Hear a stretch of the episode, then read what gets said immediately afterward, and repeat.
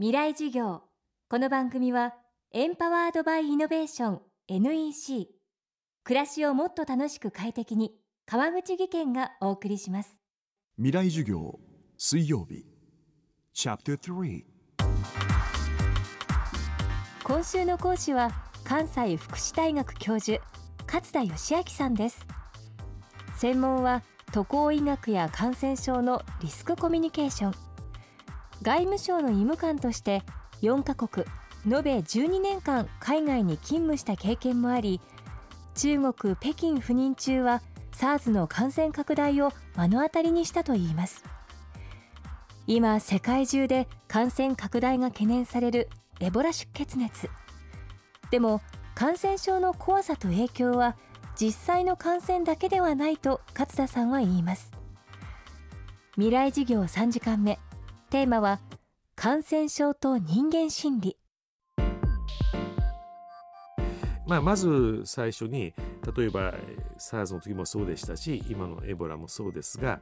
えー、そこのある地域に対して行くのを控えてくださいというのはやはりどこの国もその、えー、出すんですね。情報として政府として。そうすると、えー、当然のことながらそこへ行く人々はぐっと減りますからそこにあるビジネスというのは壊滅的な影響を受けると。それからそこでビジネスやってる人、えー、先進国の会社も非常に大きな影響を受けると。いうのはあの当然あることですね。あと、まあ、もしそこは観光業で食っていれば、えー、本当に悲惨なことになるということもあります。まあ、株価の方もやはり SARS ということで、えー、少し落ちたという話もありますし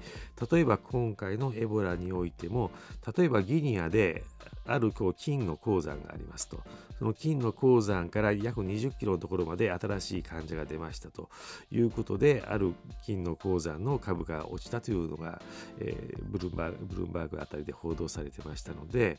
えー、まあ、なかなかそういう株かっている人日本ではいないんだと思うんですけども、まあ、世界の誰かは損をしてるんだろうなということがあります。また感染症に関して知識がないということはパニックや差別の引き金にもなるといいますえー、特にその感染症のあの心理的な影響ということは、えー、ポイントがあって、まあ、流言と、えー、噂ですね、それから、えーと、パニックということだと思います。で、えー、流言、えー、その事実でない事実ではない噂というのはどうしてで起こるかといったら、やっぱり情報が足りないということが一番の原因なんですね。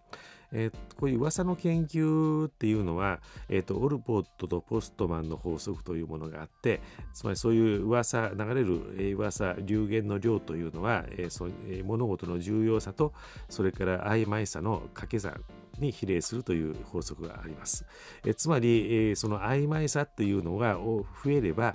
えー、噂は増える。ですから代わりにその曖昧さの部分を減らせば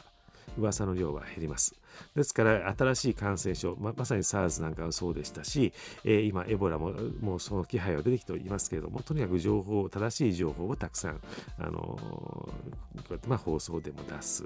であるいは受け取る方はそういう正しい情報を常に得るような習慣づけをするということですね。えー、例えば、まあ、エボラにしてもですね、えー、分かっていることもたくさんあるんですね。えー、ですから、えー、教科書的に分かっていることはたくさんありますから、例えば厚生労働省のホームページ、あるいは国立感染症研究所のホームページといったものを、えー、普段からチェックをしながら、新しい情報をゲ,、え、ゲットをすると。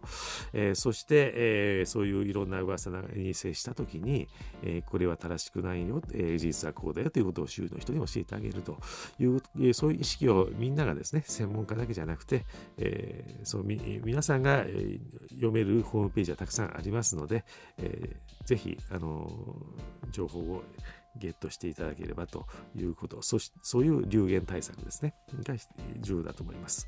えー、それから、まあ、パニックということで、えー、パニックがこうでもう一つ困るのが差別の問題です。例えば昔は HIV エイズもそうでしたし、あるいは2009年の、えー、当時の新型インフルエンザが流行ってきた時も、最初に日本に、えー、かかった人は結構差別的なことがありましたね。でそれはやっぱりそういう差別というのは感染者というのは、えーね、マイノリティなんです、ね、ある段階において。じゃあそのマイノリティに対して、えー、マジョリティが、えー、その自分たちが感じる不安定を解消する手段として、えー、そのマイノリティを、まあ、いじめるというか阻害するというか非難すると。そして自分の心の平安を守るというそういう心の動きがあるんですね。ですから例えば、あの今回のことだったらアフリカから帰ってきただけの、えでも元気な人を何か、あの差別したいなというその気持ちになってきたら、えちょっと自分の胸に手を当てて考えてみてそれは自分が不安なだけなんじゃないかと自分の不安を扱ってるだけじゃないかというふうにちょっと自問していただけると案外そういうあの差別的な、えー、おかしな行動を自分自身がやらなくて済むということです。噂やパニックは不安を煽り消費者心理を萎縮させるとも言われています。まずは私たちが正しい知識を得ることで噂や過度な不安に振り回されないことが大切だと勝田さんは語っています。未来授業今日は感染症と人間心理をテーマにお送りしました。明日も関西福祉大学教授勝田義明さんの授業をお届けします。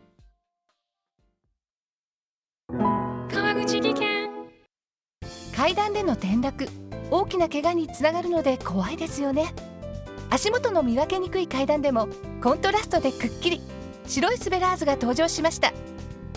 皆様の暮らしをもっと楽しく快適に。川口技研のスベラーズです。未来授業。この番組はエンパワードバイイノベーション NEC 暮らしをもっと楽しく快適に川口技研がお送りしました。